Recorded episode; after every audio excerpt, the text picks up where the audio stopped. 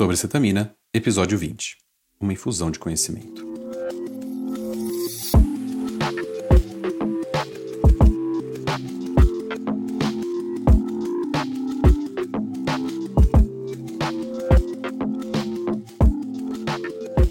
É possível enxergar a depressão no cérebro? Esse é um podcast para médicos sobre responsabilidade do Dr. Tiago Gil, médico anestesista, CRM São Paulo 157384, RQE 64871.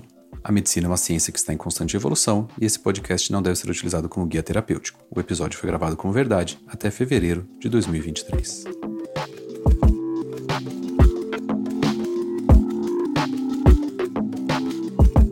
Olá pessoal, vamos falar sobre cetamina? Hoje vamos fazer uma revisão narrativa sobre esse tema. É possível enxergar a depressão? Quero dizer enxergar como vemos uma bactéria ou uma inflamação, e mesmo como vemos um osso quebrado pelo raio-x. Pensa comigo, antes de existir o raio-x, os médicos podiam no máximo supor que um osso estava fraturado. Claro, não estou dizendo aqueles quadros óbvios como uma fratura completa, claro, mas estou falando de quadros como uma fratura parcial incompleta. Mesma coisa com infecções intestinais, cânceres e pneumonias. Dessa forma, a propedêutica, que é a ciência que os médicos estudam e nos ajudam a entender o que acontece com o paciente, ou seja, o nosso exame físico. Sabe quando a gente diz, agora diga fala 33. A propedêutica evoluiu e hoje temos o termo propedêutica armada. Quer dizer que é um aparelho que me ajuda a obter novas conclusões sobre aquela pessoa e a doença que a afeta. Por exemplo, o estetoscópio é propedêutica armada, faz parte do exame físico. Nós não temos propedêutica para a depressão, mas temos o relato, a história natural da doença e a queixa.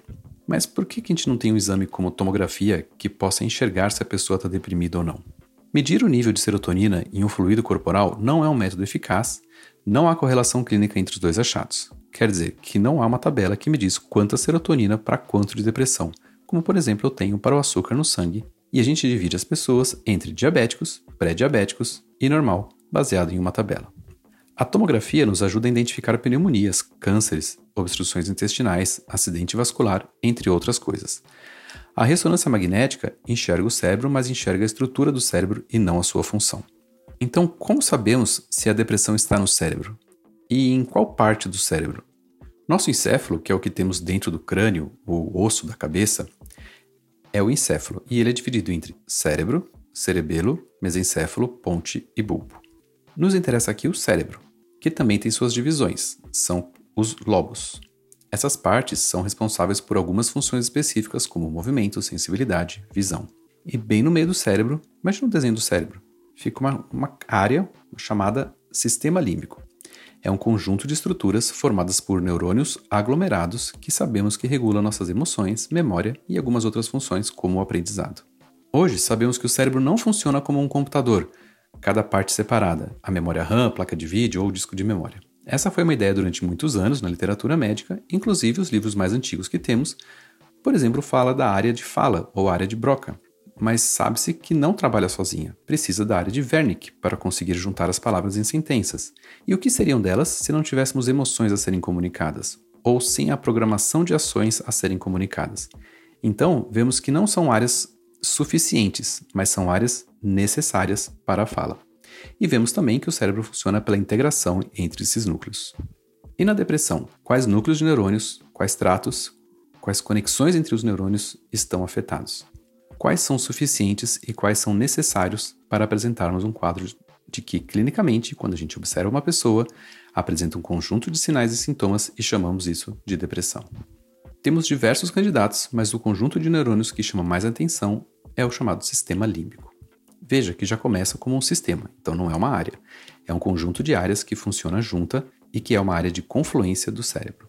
O sistema límbico tem diversas estruturas e é responsável pela nossa memória, aprendizado, emoções, comportamento social e até mesmo a transpiração é controlada por parte do sistema límbico. Nela estão localizadas áreas como a amígdala cerebral, que não tem nada a ver com a amígdala da garganta, a amígdala significa amêndoa, e as duas têm formato de amêndoa. A amígdala cerebral é a nossa responsável mais pré-histórica pela resposta de medo, ao alerta. Mesmo antes de entender o que acontece conscientemente, a amígdala pode nos alertar de que algo está errado e que a gente deve fugir. Sabe aquele medo irracional de escuro dentro da própria casa? É a amígdala falando com você, o córtex cerebral, a parte consciente do cérebro. Todo o sistema límbico controla as funções que vemos perturbadas no quadro depressivo. E, portanto, é razoável propor que a depressão é um mau funcionamento do sistema límbico.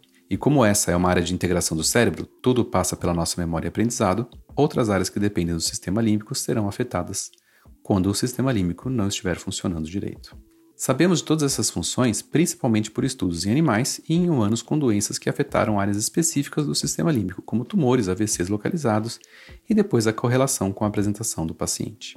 Diversos neurônios do sistema límbico se comunicam através das monoaminas, dopamina, serotonina, noradrenalina. E possivelmente esse foi um dos motivos para que a hipótese de desbalanço químico, ou a falta de serotonina e noradrenalina, fosse a hipótese prevalente como causa da depressão.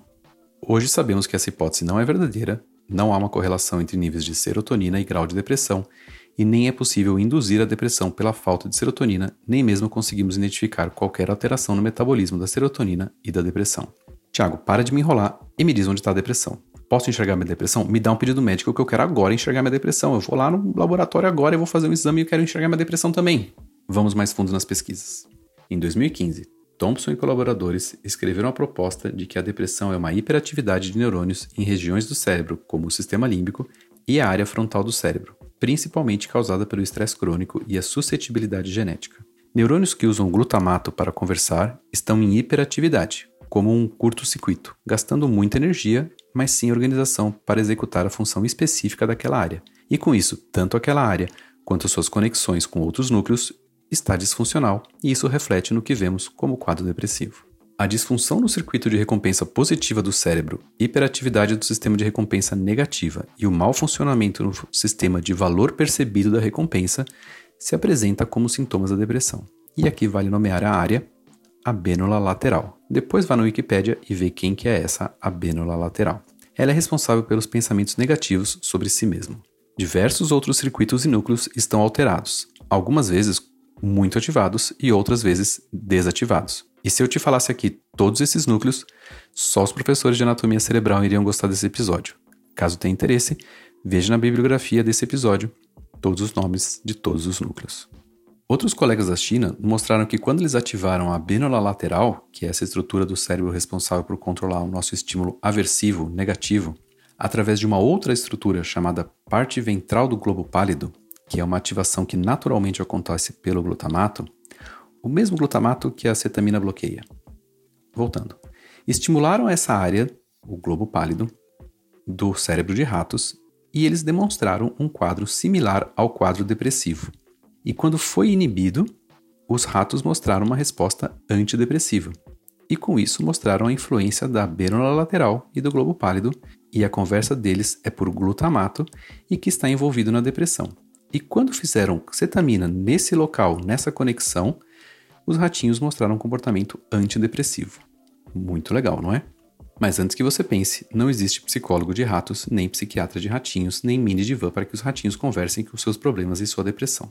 É um modelo de desesperança, o rato muda seu comportamento social, muda sua busca por alimento, sua atividade, seu interesse pela jaula e muda quanto tempo tenta fugir de situações potencialmente fatais. Essa região do cérebro foi ligada por colegas de Seattle ao comportamento bem típico da depressão em humanos, como pensamentos suicidas, alteração do ritmo circadiano, insônia, falta de prazer, desesperança, ruminação e a perda de contatos sociais. Mostraram que o estresse crônico também tem a capacidade de hiperativar a abênula cerebral. E a pessoa apresenta esses sintomas.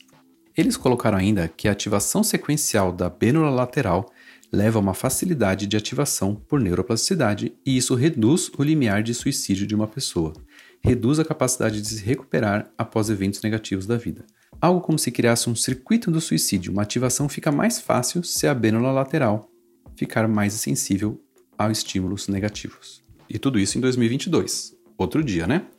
Isso porque as regiões do cérebro são minúsculas, são muito pequenas, são muito difíceis de ver com a tecnologia atual de imagens. E só recentemente tivemos a ressonância magnética funcional de 7 Tesla, que é Tesla é a unidade de resolução da máquina. É como se estivéssemos vendo todo o cérebro numa TV de tubo e recentemente conseguimos enxergar tudo com uma tela de 8K. Isso muda todo o assunto. Existem muitos trabalhos como esse que mostram áreas de animais que estão envolvidas na depressão e depois desses trabalhos, outros cientistas buscam nos humanos as mesmas disfunções e procuram sintomas depressivos. E aí temos uma série de trabalhos em ressonância magnética funcional que nos permite ver o cérebro funcionando e olhar, por exemplo, se a bênula lateral está hiperativada pelo globo pálido em humanos com depressão, assim como ocorreu em ratos. E o que, que a gente enxerga? Bem, agora a gente vai começar a falar do nosso episódio, agora vai começar o que interessa. Diversos trabalhos mostraram áreas isoladas do cérebro hiperativadas e outras áreas desativadas durante a depressão. Mas eu não vou falar de cada um desses trabalhos, é mais legal falar desse trabalho aqui, ó, do Shadid Abdallah e do John Crystal. Esse trabalho começa como todo trabalho e fala sobre o peso da depressão na pessoa e no mundo. Depois fala das ações antidepressivas rápidas da cetamina e não esqueçam que foi bem o Shadid Abdallah e o John Crystal que descobriram a cetamina como antidepressivo. Eles falam que muitos laboratórios tentaram descobrir uma cetamina tão bonita, tão eficaz quanto a cetamina, mas que fosse outra substância, talvez com patente, e falharam. Nossos heróis então fizeram o seguinte trabalho: mapearam o cérebro em diversos pontos separados e chamaram eles de conectomo. Assim, imagina que você pega um cérebro, divide em partes de interesse, por exemplo, a área da fala, a lateral, a amígdala e todas as áreas conhecidas por funções diferentes, e mede tanto a força de ativação que elas têm, como também a relação entre essas áreas. Vamos pensar que seja uma cidade. Eles mapearam todos os prédios e as casas da cidade, deram um valor para a altura da construção e outro valor para o trânsito que se tem de carros e pedestres, entrando e saindo desses prédios e para onde eles estão indo. Com isso, conseguiram montar um mapa do cérebro e as suas redes de comunicação. Como se a gente conseguisse mostrar que a Avenida Paulista é muito frequentado, tem prédios altos e então tem uma importância grande na cidade. E que quem vem para a Avenida Paulista vem de bairros residenciais, então existe uma ligação entre pessoas que moram em outros lugares e a Avenida Paulista, e depois, no fim do dia, voltam para suas casas e a rua fica mais calma, mas nunca deserta. Imagina que tem um mapa desses para cada época do ano, período escolar, 7 de setembro, fim do ano, etc. E eles criaram um mapa entre áreas do cérebro e a função entre cada área do cérebro relevante inclusive na depressão, no tratamento com cetamina após a recuperação da depressão e em quem não sofre de depressão. Criaram o que eles chamam de impressão digital de cada modo de funcionar do cérebro, e pior, conseguiram reproduzir isso em diversas pessoas para mostrar a validação científica nisso. É muito interessante, isso é muito legal. É como se eu pudesse tirar uma foto da cidade de São Paulo e pela foto te dizer: olha, essa aqui foi uma terça-feira de carnaval e esse aqui foi no primeiro de janeiro. Mas vamos mais fundo. Os pesquisadores pegaram quatro grupos de pessoas, sendo um grupo com pessoas com depressão e um total de 265 participantes. Em alguns administraram soro fisiológico como placebo, outros cetamina, outros receberam cetralina por oito semanas e outros receberam placebo por oito semanas e acompanharam a gravidade da depressão nos grupos. Dividiram o cérebro em 424 setores e mediram a força entre eles usando protocolos bem estabelecidos para isso. Se alguém quiser saber mais sobre o software, o aparelho e mais detalhes, é só olhar no artigo de referência que está na descrição desse episódio. E olha só o que eles descobriram. Viram que a cetamina possui uma característica de reduzir a atividade do hipocampo, e lembra que essa é uma área do sistema límbico em atividade exagerada, tem relação com a depressão, e uma mudança no tipo de rede neural que o cérebro está trabalhando. Algo como reduziu a atividade de áreas centrais do cérebro e aumentou a atividade de áreas periféricas do cérebro. Tipo um dia de feriado na cidade de São Paulo. O centro fica vazio e os bairros residenciais cheios. Isso tudo aconteceu em grupos sem depressão. No grupo com depressão, olharam a impressão digital da cetamina, centros vazios e periferia cheia, e viram que quem mostrou essa mesma impressão digital na primeira semana de tratamento teve uma resposta antidepressiva na oitava semana do estudo. Com isso, identificaram uma marca da ação da cetamina no cérebro, uma mudança nas conexões entre os núcleos e a força dos próprios núcleos cerebrais. Basicamente, essa impressão digital da cetamina no cérebro, dizem os autores, é a redução na conectividade interna e o aumento na conectividade externa, cortical, superficial do cérebro. Esse resultado, argumentam os autores, é consistente com modelos que mostram a desconexão entre áreas executivas do cérebro, como a área pré-frontal e o resto do cérebro. Ainda, a depressão mostrou atrapalhar o modo de operação padrão do cérebro, o Default Mode Network, mas isso eu vou falar em outro episódio. Mas atrapalhou o modo normal do cérebro funcionar e, ao reverter esse padrão errado do cérebro, a cetamina mostrou resposta antidepressiva. Apesar de algumas limitações na metodologia do estudo, foi demonstrado o efeito biológico da cetamina em alterar o funcionamento do cérebro em pessoas deprimidas, aumentando a conectividade entre áreas de interesse e reduzindo a hiperatividade entre outras áreas, como o núcleo accumbens. Isso mostra que a cetamina precisa ligar áreas e desligar áreas do cérebro para ter seu efeito antidepressivo. Eu imagino que isso se reflita na dose e no tempo e a curva de infusão de cetamina no corpo. Isso deve ser feito com conhecimento para apresentar a resposta desejada, pois o artigo nos fala que se não for feito todas as mudanças observadas, não ocorre efeito antidepressivo. Outras medicações, como o Repastinel, mostrou que algumas áreas, mas não todas, sofreram alterações observadas aqui, mas não conseguiu a resposta antidepressiva da cetamina. Já outros estudos haviam mostrado essas alterações cerebrais da depressão. Por exemplo, James Murrow mostrou que usando uma técnica de ressonância magnética, as pessoas com redução na conectividade do cerebral do córtex frontal e área pré-frontal é uma região do cérebro que fica mais ou menos em cima dos olhos, com o giro do cíngulo, que faz parte do sistema límbico. Quanto maior essa perda de conexão entre essas regiões, maior a gravidade da doença. Então, dá para ver a depressão? Dá. Não só dá, como a resposta antidepressiva da cetamina funcionando também dá para ver no cérebro funcionando. Mas é muito difícil. Não existe um exame de laboratório para ver a depressão dessa forma, porque são exames muito minuciosos que tem que ver o cérebro funcionando, não é só uma fotografia com os exames normais de ressonância magnética. É necessário softwares para interpretar essas imagens, medir o consumo de oxigênio e glicose e nos mostrar como está a depressão da pessoa. Mas a gente tem um método muito mais fácil, mais rápido e disponível: a consulta psiquiátrica. O médico pode entender pelas perguntas que faz que as áreas do cérebro estão hiperativadas, quais áreas do cérebro estão sem conexão e com isso medir a gravidade da doença. Então, dá para ver a depressão? Sim, dá. É necessário? Não para o diagnóstico e tratamento, mas é necessário para entender como funcionam as medicações e como desenvolver novas medicações. Muito legal, né? Lembra-se que essa é a minha visão dos fatos e a bibliografia está na descrição do episódio.